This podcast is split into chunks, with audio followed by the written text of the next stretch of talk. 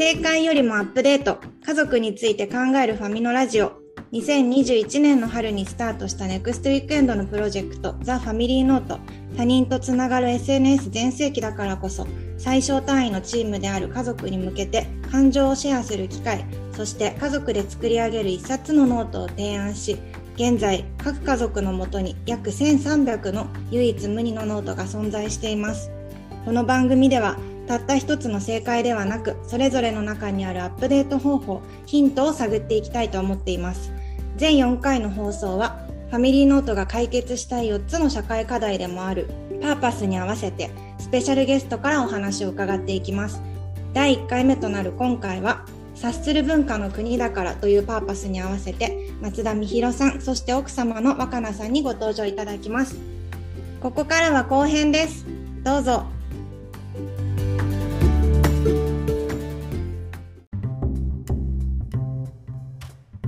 今日あの事前にお二人にゲストに出ていただくことを エスエヌエス で ネクスト Weekend であの伝えて、皆さんからあのパートナーや家族との関係で悩んでいることっていうのを募集したんですよ、うん、でその中でもちょっといくつか今のお話に通ずるところがあったので、もしよければお答えいただきたいんですけど、はい、まあ、今そのえっと、若菜さんからは、自分の中から湧き出てくる感情っていう、その怒りのコントロールだったりとかっていうところも伺いましたけど、えっと、このお悩みが、ありがた迷惑をうまく伝えられません、へそを曲げてほしくなくて、とりあえず喜んだふりをしてしまってすれ違ってしまいますっていう、なんかどっちもかわいそうなお悩みが本当だね。ねえ、これって別に怒ってるわけじゃないけど、喜んでもいないのに向こうは喜んでると思って永遠に続けて、結構かわいそうなんですけど、どうしたらいいの？喜んだふりってね、悪循環になっちゃうけどね。喜んだふりか、うん、あのなんか、うんうん、まあ、周りの友人カップルとかでもあるんですけど、まあ、良かれと思ってこうしてるけど、実は相手にとってそれが不快なことだったりっていう、うんうん、この良かれと思ってっていうのが、まずあの察する文化っていうところをね、おっしゃってらっしゃったと思うんですけど、あのそこにすごく通じるなと思うんですけど、でなんかあのそれを伝えるときに大事なのは、なんか相手のプライドを傷つけないようにしようってことではなくって、なんか相手が自分を喜ばせようとしてくれているっていう、その気持ちを大切にしようと思って伝えることがすごく大切だなって思うんですよね。うん、で、あのそうした時に、例えばそうですね、どんな例があるかね。どんな例なんだろうね、それね。どんな例。そうですね。どんな例。良かれと思って。うん、わかんないですけど、なんかさんぜんえんのステーキ突然買ってくるとかですかね。ああ、なるほど。わかんないですけど、こうもう自分はこんなに節約してやってるの、うんうんうん、ああ、なるほど。でも買い物してきてくれるのは嬉しいからこれに怒りたくないしとかあるんですかね。はい、なるほどね、なるほどね。まあ、でもそれはやっぱりなんかその実際に喜んでるふりをするっていうことは、その方もすごくそのかなんか相手に対して感謝してるし、本当ありがたいなって思ってるってことだから、まず素直にその気持ちを伝えることがまず大事で、そう、さ最初にやっぱり感謝から始まるっていうのは、何かこうやっぱり伝えにくいこととかを伝える上でとっても大切なことだなって、これはもうパートナーに限らず思うんですけど、でだからまずその、まあ、ステーキの話で言うと、うんいつもね、こうそんなあの高価なさんぜんえんのステーキを私を喜ばせようと思って買ってきてくれて、うん、どうもありがとう、うん、その気持ちがすごく嬉しいですっていうようなことを、まずまあそのどんな形でもいいので、多分ここまでは事実だよね。これ事実だから、喜ばせてくれて嬉しいとかも事実だから、これは伝えた方がいいね。そうそうそう、うん、そうですね。伝えた上で、あのじゃあ、まあ、これからはですね、うん、こ結構これ大事で、で、うん、これまでを否定しないっていうのがすごく大事だなと思ってて、うんうん、例えばね、あのもう あのありがとうって言った後に、もうちょっとうち今節約してるからさんぜんえんのステーキ買ってこられるとすごく大変になるの、私の生活がって言ったとするじゃないですか。そうすると、今まで喜ばせようと思って例えばさんかいステーキを買ってきたっていうその行為自体を全部否定されたような気持ちになるんですよ。うんうん、だからあののそうするとあのまたこうお互いに必要以上にこう伝えにくいとか対話しにくい雰囲気になっていくと思うので、まずこれまでは本当にどうもありがとう、うん、あの美味しくいただきましたと。で今の現状はこうこうこうなので、私はこれ、まあ、ふたりでよりねこう、こういう美味しいステーキをたくさん食べれるように今はこういう節約を実はとても大切にしてるんだっていうことをあの、まあ、伝えていって、で今まではありがとう、じゃあこれからもうしばらくあのそれじゃなくって、私は例えばなんだろうね、さんびゃくえんのケーキで嬉しいな、そうそうそうあのコージーコーナーのシュークリームいっこ嬉しいなとか、あのにひゃくえんのおはぎが嬉しい、そうそうそうそう本当それでめっちゃ嬉しいっていう、なんか自分のこう求めているものも伝えていくっていう、最初感謝から始まって、うん、で相手の今までの行為を否定することなく、今の現状と今自分が大事にしたいことと求めていることを、まあ、素直に伝えるっていう感じだと伝わりやすい、うん、伝わる伝わる。確かにもうずっとこう思ってたけどって言われたらもう本当に修復できなくなるぐらい辛いから、一旦そうそうそう、ね、今まで思ってたとしてもこれからのことなんだけどっていうふうに言うと変えられますもんね。変えられないことを責めてもしょうがないけど、変えられるものを一緒に向き合ってあげるっていう。本当にそう、うん、特に男性はとても傷つきやすいんですよね。やっぱりあの周りを見ててもですね、あの本当に女性以上になんかこうやってあげたことを喜んでもらえないことに対してものすごく傷ついて、まあ怒るかふてくされるかどこまでも悲しむかみたいなのがよくあるみたいなので、うん、そうですね。あとじゃあもうこのお悩みはもうそこを気をつけていただくとして、すごく多いお悩み、次なんですけど、話し合いを面倒がる夫っていうのがとても多くてですね、うんうんうん、でもこの方は話し合いを面倒がる夫、自分の意見に丸め込んでくるので相談すらできませんっていう風なお悩みをいただいてくるんですけど、話し合い、まあ話そうよって言われるとやっぱ面倒って思っちゃう方も多いと思うんですけど、ファミリーノートに興味持ってくださってる方ってやっぱ基本皆さんもっと話したいっていう思っている、だけどいつ今日忙しそう、面倒くさがられそうっていうのがあるっていうのが、どうやってきっかけ作ったらいいですかね。ミヒ昔そういうタイプだった。あ、そうそう、僕も前の結婚の時は、まあでも基本今も面今もっていうかそのなんていうの、うん、きちんと何かをするっていうのはそもそも面倒くさい。うーん。それは今どうやって時間を作られてるの？えー、なんで時間が作れるの？でも昔の結婚時代も実は私よく知ってるんですけど、うん、友達だからね、はい、本当に対話から逃げてるような感じの人で面倒くさくてね、対話、ね、大変だと思うけど、でももうなんかなぜ逃げたくなった、うん、今はまあとりあえずさ面倒くさくても一応対話はすごく、まあ、分かった分かった分かったうん、対話の時間、これから過ごすであろう、うん、対話の時間が自分にとってダメージがありそうな時間だと感じるから、あ、防衛本能だったってことですか、ね、そうそうそうそう、なんかこう怒られたりとか責められたりとかするんだったら別に好ましくないじゃない、うん、確かに、だったらもうやそれをやらない方がそれをされなくて済むっていう。じゃあさっきの話に続いて傷つきやすいっていうのが前提にやっぱ男性はあるっていう。なんか私の友達夫婦の話で、うん、すごいまさに今の話があったのが、ちょっと友達 め, めっちゃ仲良しの夫婦なんですけど、ある時海外ですごく険悪なムードになった時があって、で多分奥さんは旦那さんに話そうって言って、うん、要はちょっとこの険悪になったからもう一回つながり直したいなって思ってで多分話そうって言うんですけど、旦那さんはその話そうっていうのがもういかにも責め、責められる防衛反応を感じて、もう話そうって言われたから言われたらもうちょっと逃げるっていうか、うん、今今忙しいとか言ってそう逃げてたんですよ。でその夜のご飯の時にあのちょうどねその奥さんの方がちょっとその一緒にいなかったんで、旦那さんと一緒にこう話してた時に。多分女性の話そうって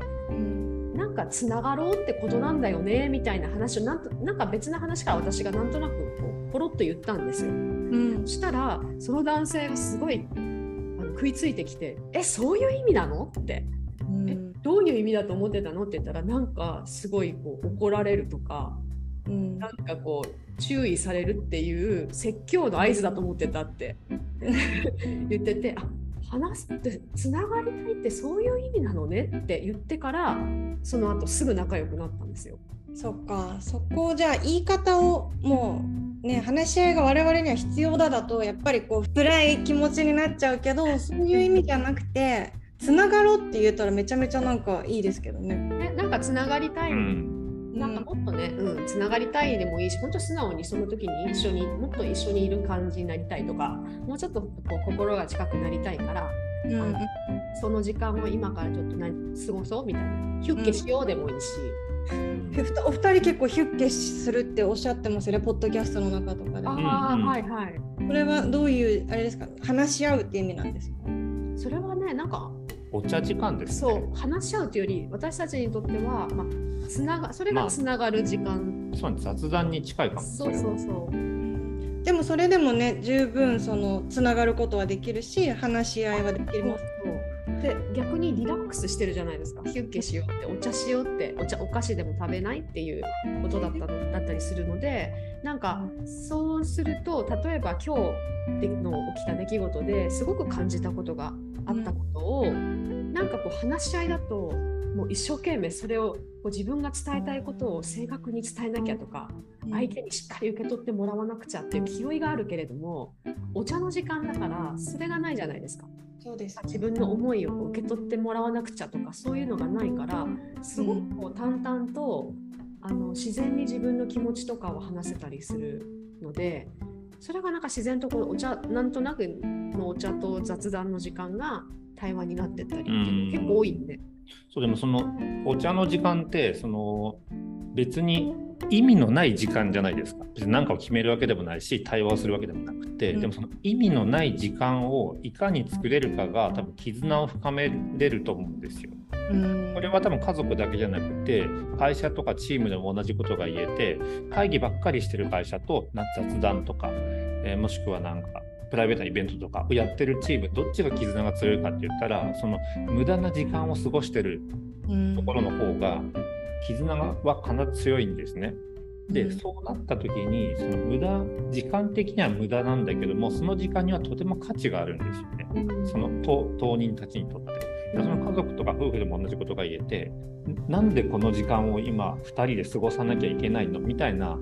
時間こそが、うん、そのその何にも何にも意味がないっていうんですかね。そのただお茶飲むだけとか、ただお菓子食べるだけとかっていう時間がすごく大事かなと思います。うん、本当ですね。話があるんだけどって深刻に言われるにかげつまえにヒュッケしようって言えてたら変わってたかもしれないから、なんかいいですね、ヒュッケしよう。ちょっとファミの会での流行語になるかもしれない、うん、ぜひぜひ、ね、話し合おうよりもそうだ、ね、もしかしたらハードルがちょっと低いくなるかもしれない、うん、あとはでも多分ね、女性にお願いしたいのは対話しようって言った時に責めないでほしいです、うん、答えを全部受け止めてほしいです、うん、なんなら褒め叩いてほしいです。ひゃくにん男性いたらもう本当にひゃくにんぐらい の,、うん、の周りの仲間たちの男性群が本当同じこと言うんですよ、うん、で、あ、本当になんかあの責められることに弱いんですね。だから上司との会議じゃないんだからさ、別になんか対話なんだからさ、自分の意見をお互い伝えて、お互い、あ、なるほどね、そうなんだね、そう思ってたんだねでいいじゃない。だからそこをちょっと切り分けないと、なんであなたそんな答えなので私と違うじゃないからどうすんのみたいな話だと、もうシューンってなって。そうですね、ここでだって会議じゃないから決定しなきゃいけないわけじゃないですからね。ただ、うん、話せれば、まあ、いいわけで、あの今のお話に通ずるちょっと最後のご相談なんですけど、お悩みなんですけど、うん、結婚ななねんめ、ふたりの子供を出産後、もはや業務連絡以外で話すのが恥ずかしいっていうお悩みいただいていて、まあ、こういう方も多くて、で今みひろさんおっしゃってくださったみたいに、とにかく褒めてほしいみたいなこととか、あの否定をしないみたいなこともあって、もうやっぱ業務連絡って思ってると、まあこれ女性はとかあんま言いたくないですけど、まあ、効率よくこれ買った、なんで買ってないのこうって言ったじゃんみたいなこと、うんうんうん、やっぱあるかもしれない。そうなった中でもう一回その、まあ、意味のない無駄な時間かもしれないところで、ただ褒めたりヒュッケする時間のムードを変えていく方法っていうのが、まあ、特に本当に子供がごさい以下とかの方たちとかって今、今ちょっとムードとか難しいって思う方も多いですね。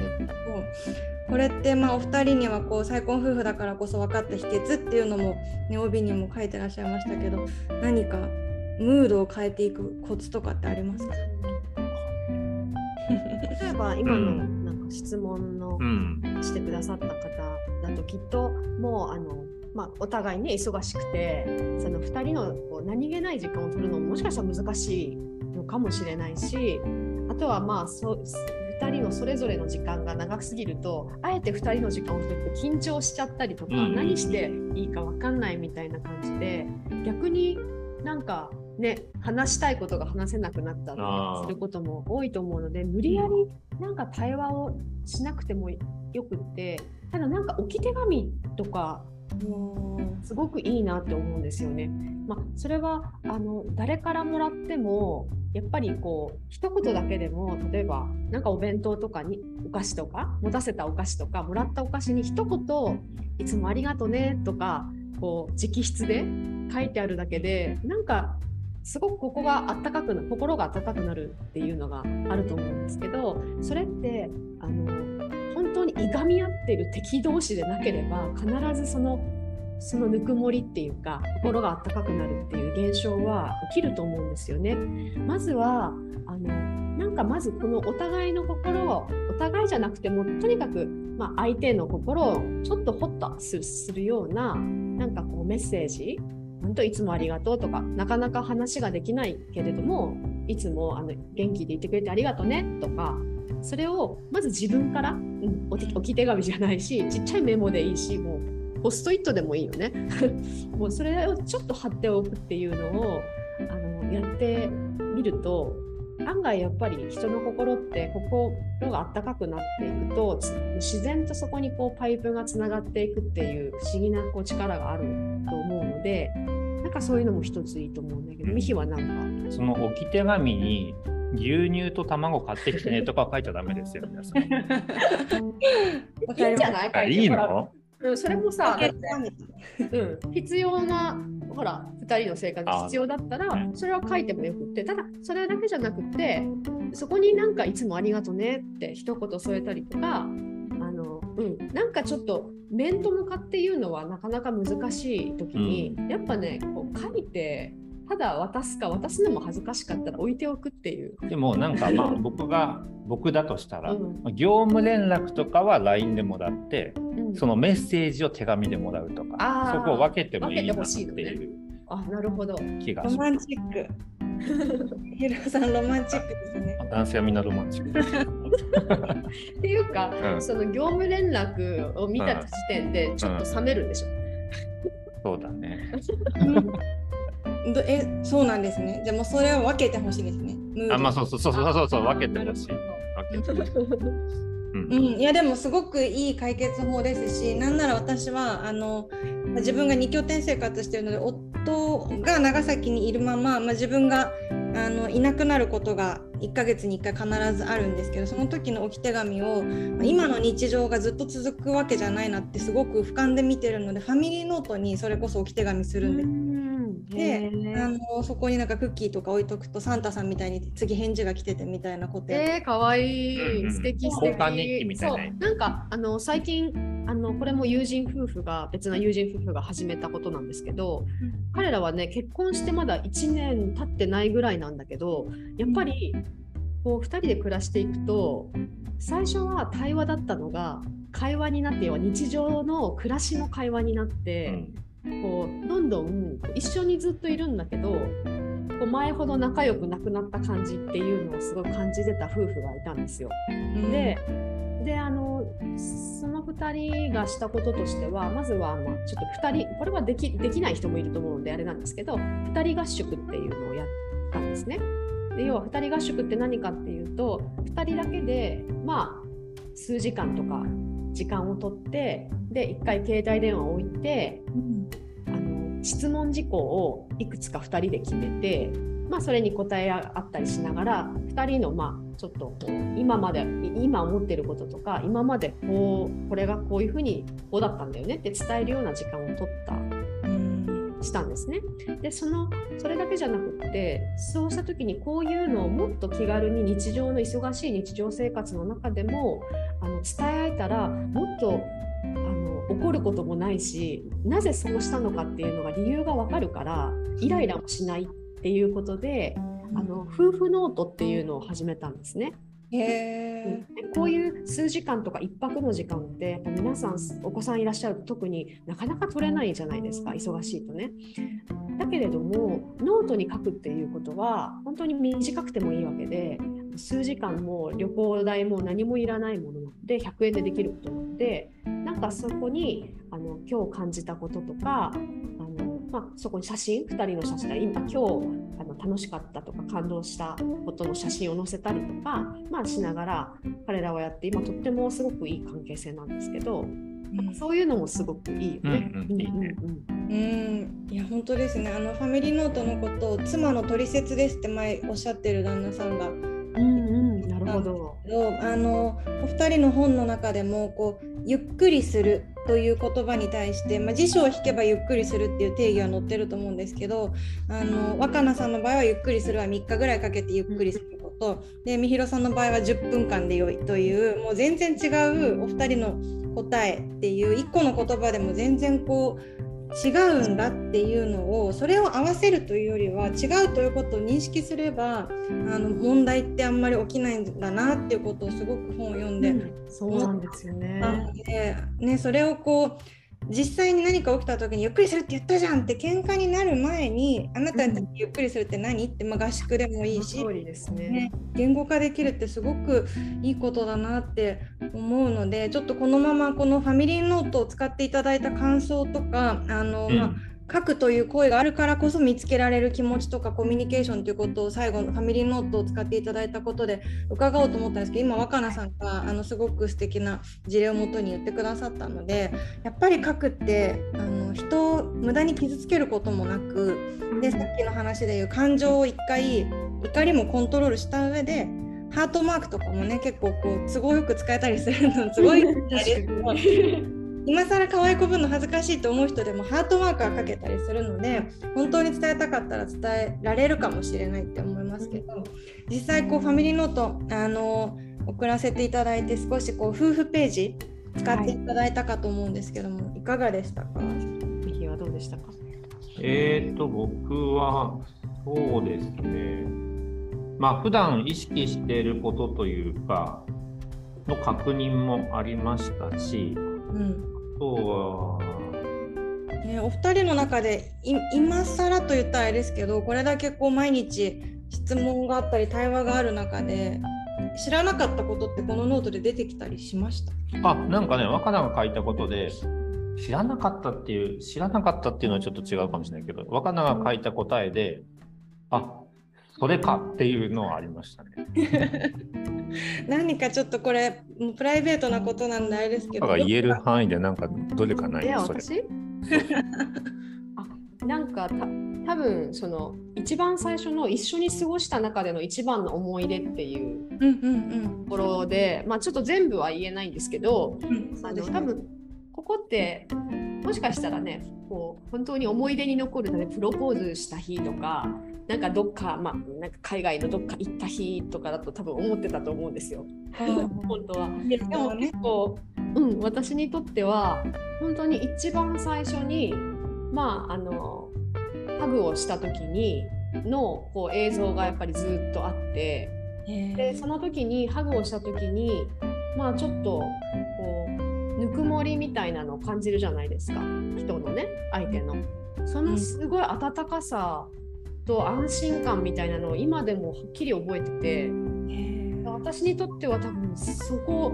本当何気ない多分エスカレーターでこう旅の帰りか旅に行く時にお互いにバラバラになるなる時だったのかな、だから多分じゃあね行ってらっしゃいっていう感じでギュってしただけなんですけど、本当一番最初の旅の時だ多分、うん、なんかそれが私にとっては一番の思い出になってるっていうのも自分でも結構えー、って思ったし、それを聞いてすごいなんかえー、そこなんだってびっくりしてたのがすごい面白かった。めちゃくちゃ可愛いじゃないですか。それそれを聞いてみひろさんとかどう思われたんですか？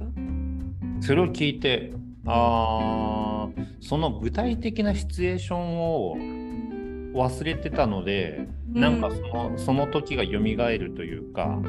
なので温かい気持ちになりました。まあそうですよね。同じその同じシーンを経験してても、タイミングとかね、こう気持ちによってはどっちがどう残ってるかって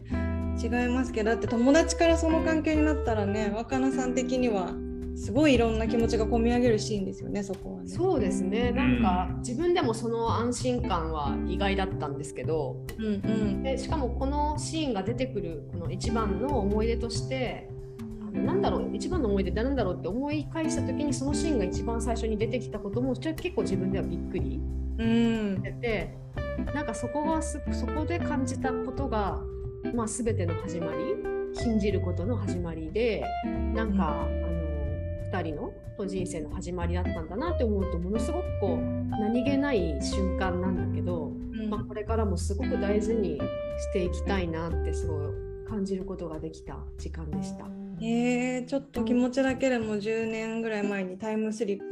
プできていいですよね、その質問、うんはい、あとお互いに取材するみたいなところも使われてみました。その質問、えーとね、僕そこは僕がやったんですけど、はいインタビュー、インタビュー、はい、あのパートナーの求めてるものを予想して答え合わせをしようっていうはいそうですよね。これはあの片方がライターとなって片方のことを書いていくページで、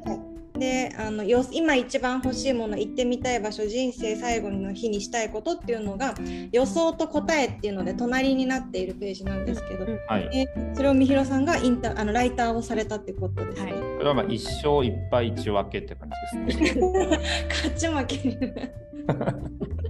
一勝したんですね。でも一勝しました何が合ってたんですか？人生の最後の日にしたいこと。えー、そうか、一番勝ちたいとこじゃないですか。それでも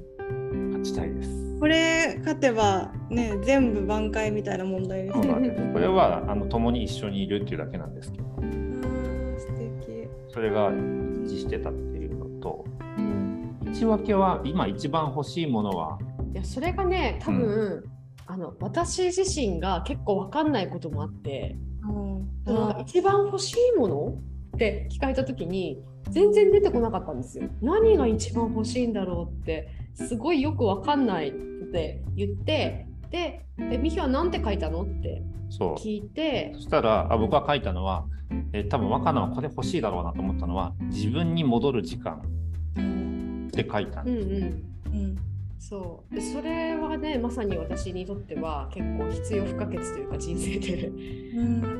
なのであのあそうそうそうっていう自分では結構あんま意識してできてなかったけど、あそうそうっていうのは相手の答えによってこうクリアになったっていうか、うん、っていうのもすごく面白かったね、はい。確かにここでね、なんか全然違うセロハンテープみたいな、ちょっとごめんなさい全然違うけどものとかじゃなくて、そういう風に言ってくれるとそれはすごい対話になりますね。ああなるほどなるほど、うん、いやだから若菜さんご自身では何も出なかったってことですね。そのそうね出なかったね。 な, なんだろうな、欲しいものはないなって感じでしたいやないことはないんだろうけどなんかね、うん、ないのかなうーんなるほど、えー、そういうでも対話の時間に使っていただけると、だって若菜さんご自身で今その自分に戻る時間がないって感じられてたわけ。あ、えっとそれを多分人生の中で何よりも大事にして、うんまあ、それが取れるか取れてないかは別にしても、うんまあ、自分が生きていく上でこれがないと多分自分はバランスを崩すなっていうことは自分で分かっているので、うんまあ、すごく大事にしている部分だったので、その自分が大事にしている部分っていうのを、まあ、相手が、まあ、これまでの多分じゅうねんの会話と体験と気づきによって、うんまあ、分かっててくれたっていうのがすごくありがたいことだなっては思いますよね。うん、本当ですね。そんなふたりにこんなふたりに使っていただいて本当に嬉しいです。ありがとうございます。これあの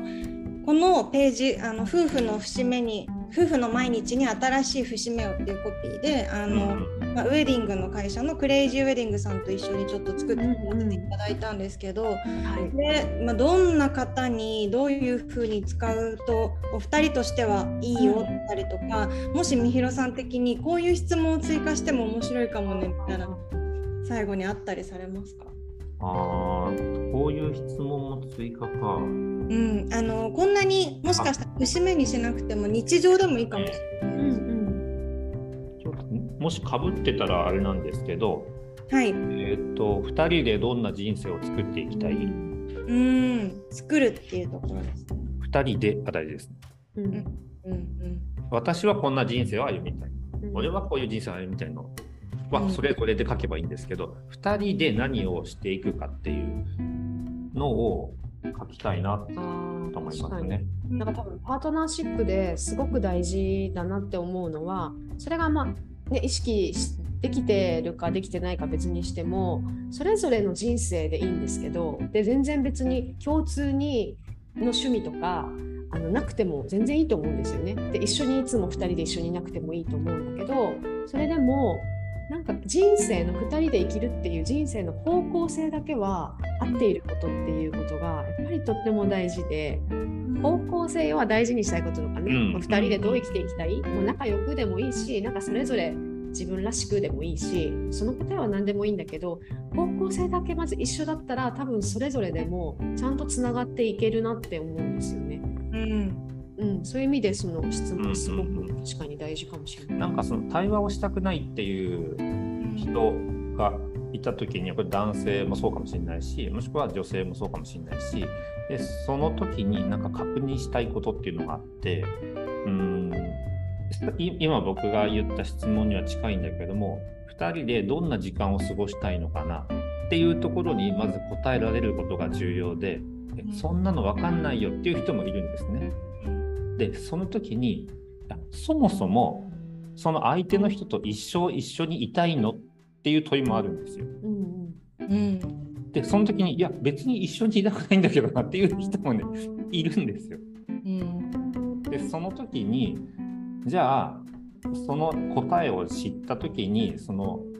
自分にねこう嘘をついて、えー、何かを我慢して生き続けるか、お互いがその自分らしい道を歩むかっていう、なんかその根本が確認し合えてない状態でいくら対話だけやってってやろうとしても全くこう交わらないんで、なんかその根本をお互いにちゃんと確認し合うっていうところがすごく、ね、大事だなと思います。うーん、確かにそれってでもみんな結婚した方とかって結婚するイコールもうそこは当たり前だろうみたいになっちゃって考えないようにしてる方も多いかもしれないですよね。だからこそですよね、うん、まず自分でちゃんと対話して相手に伝えたいなら伝えてっていうのをして、やっぱりそれこそ一回決めたら一回結婚したらってよりはアップデートをしていく必要がある。そうですね、そうです。その、えーと、じ、うんと、まず相手がどうのどうこうよりも私はあの相手の人と一生一緒に生きたいですかっていう答えにイエスが出ないと多分、まあ、優しくもできないし褒めることもできないし、うん、うーん歩み寄ろうという気持ちになりにくいと思うんですよ、うん、それじゃないと何かを犠牲にしてとか私ばっかりとかそういう風になっちゃうので、まずその根本的な質問なんですけど、それにまずイエスと答え、まあ、答えてみてイエスなのかどうかをちゃんとチェックするところがなかなかね何事も進まないっていう人においては大事かなと思います、うん、なるほど、そうですね。もうそんなそういう深いことこそ避けてみんな簡単な答えられることばっかりやっちゃうけど、まずそもそものそこを、うんうん、結婚したからとかっていうのじゃなくて、うん、今のちゃんと自分に問いかけた時にこれからのふたりがちゃんと想像できるかっていうのが、うんうんうん、何それですね。その上でふたりでどんな時間を過ごしたくって、えー、どんな人生を作っていきたいかっていう話ができたらいいかなと思いますね。そうですね、本当ですね、ありがとうございます。この夫婦のページの一番最後にあのこれを書いた日のことが記録できるようにあの今日を記録するっていうところで、まあ、これからふたりで大切にしたいことっていうので最後署名までするところがあるので、まあ、もしこれをね聞いてくださってる方とかでギクッとする方もいらっしゃればいろんな方がいらっしゃるかもしれないけど、ここで嘘を書いても何の意味もないので、いや、まあ、なんか最初に戻るんだけど自分を知るからっていうところから始めるって感じですね。確かに突然これやったらもしかしたらこう変に攻撃しちゃうこともあるかもしれないから、ウォーミングアップとして今の自分っていうのをどこかでちゃんと棚卸しした上で相手に伝える言葉っていうのを選んでいけるといい機会になりそうですね。めちゃくちゃあのすごいな、察する文化に乗じて多分いろんな人が避けてたことをたくさん今このいちじかんでお二人が蓋を開けてくださった気がします。その察する文化のところのなんかちょっと最後にですねヒントというかつながることとして、なんかふたりの夫婦のルールみたいなのがいっぱいあるんですよ、まあ、ルールというか大切にしたいことっていう、はい、そのうちの一つがあ、これ話さなくていいよねっていうことを話すっていうのがあるんですね、うん、これ言わなくていいよなって省くものを必ず全部言うっていう、うん、今日起きた出来事とか感じたこととか些細なこととか気になってることとか、確かになのでそれはなんかね、まあ、全員がこれをした方がいいというわけではないんですけれども、なんか参考までこんなことを考えてるよっていうことがねシェアできたらなと思って今お話ししました。ありがとうございます。でも確かにそれを自覚するだけで、あ、今自分これにめんどくさいと思って蓋しちゃったっていうことに気づけるから、今そのマイルールをふたりのルールを伺ったことで多分今まで察してほしいと思って蓋してた瞬間にみんながもうちょっと意識がいくと思うので、うんうん、でそれを全部蓋を開ける必要はないかもしれないけどすごく変わる気がしました、うん、なんか外国人だと思った方がいいなと思ってて、うんうんうんあの同じあ例えば国際結婚してる友達もいっぱいいるので、彼らはもうそもそも文化も言語も全部違うから、あの相手は違うものっていうのを前提にコミュニケーションしたりパートナーシップを作っていってるんですよね。けれどもやっぱり同じ日本人同士とかだと、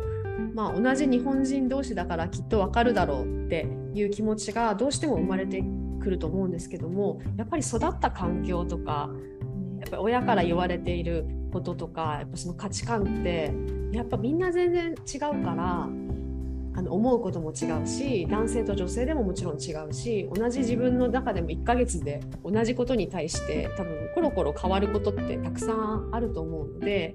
なんかあのそんな感じでもう自分相手はみんな私以外はみんな違う人間、外国人だからちゃんとこうなんていうんだろうね、伝えたい時には分か、分かるように伝えようとか、なんかこう何気ないことだとしてもその何気ないことはないっていうか、うん、そこにすごく大事なこう対話のキーっていうかね、こう機会がきっかけがこう潜んでいたりすることもあったりするので、なんかその感覚でいるのはすごくこう、うん、いいかなと思いました。いいですね。うん、ありがとうございます。本当にこう、まあ、特に日本の方は恥ずかしいっていうね気持ちもあると思うので、さっきお二人が言ってくださったみたいに書くっていうところはやっぱり自分の心の整理と相手にあの伝えたいことをシンプルに伝える手段にもなると思うので、あのますますファミリーノートがそういった方の役に立てるなっていうふうに今すごく私自身もあの自信になりました。本当に貴重なお話をありがとうございました。ありがとうございました。ありがとうございます。だいいっかいめが最高な形で終わりました。ありがとうございます。あの察する文化の国だからということで、あのこのキーワードに気になる方は多分皆さんこう自分ごとにされてそれぞれ今日からできることが見つかったと思います。あのお二人のね。きょうちゃんもあの皆さんぜひ読んでいただけたらと思います。本当にありがとうございます。ありがとうございま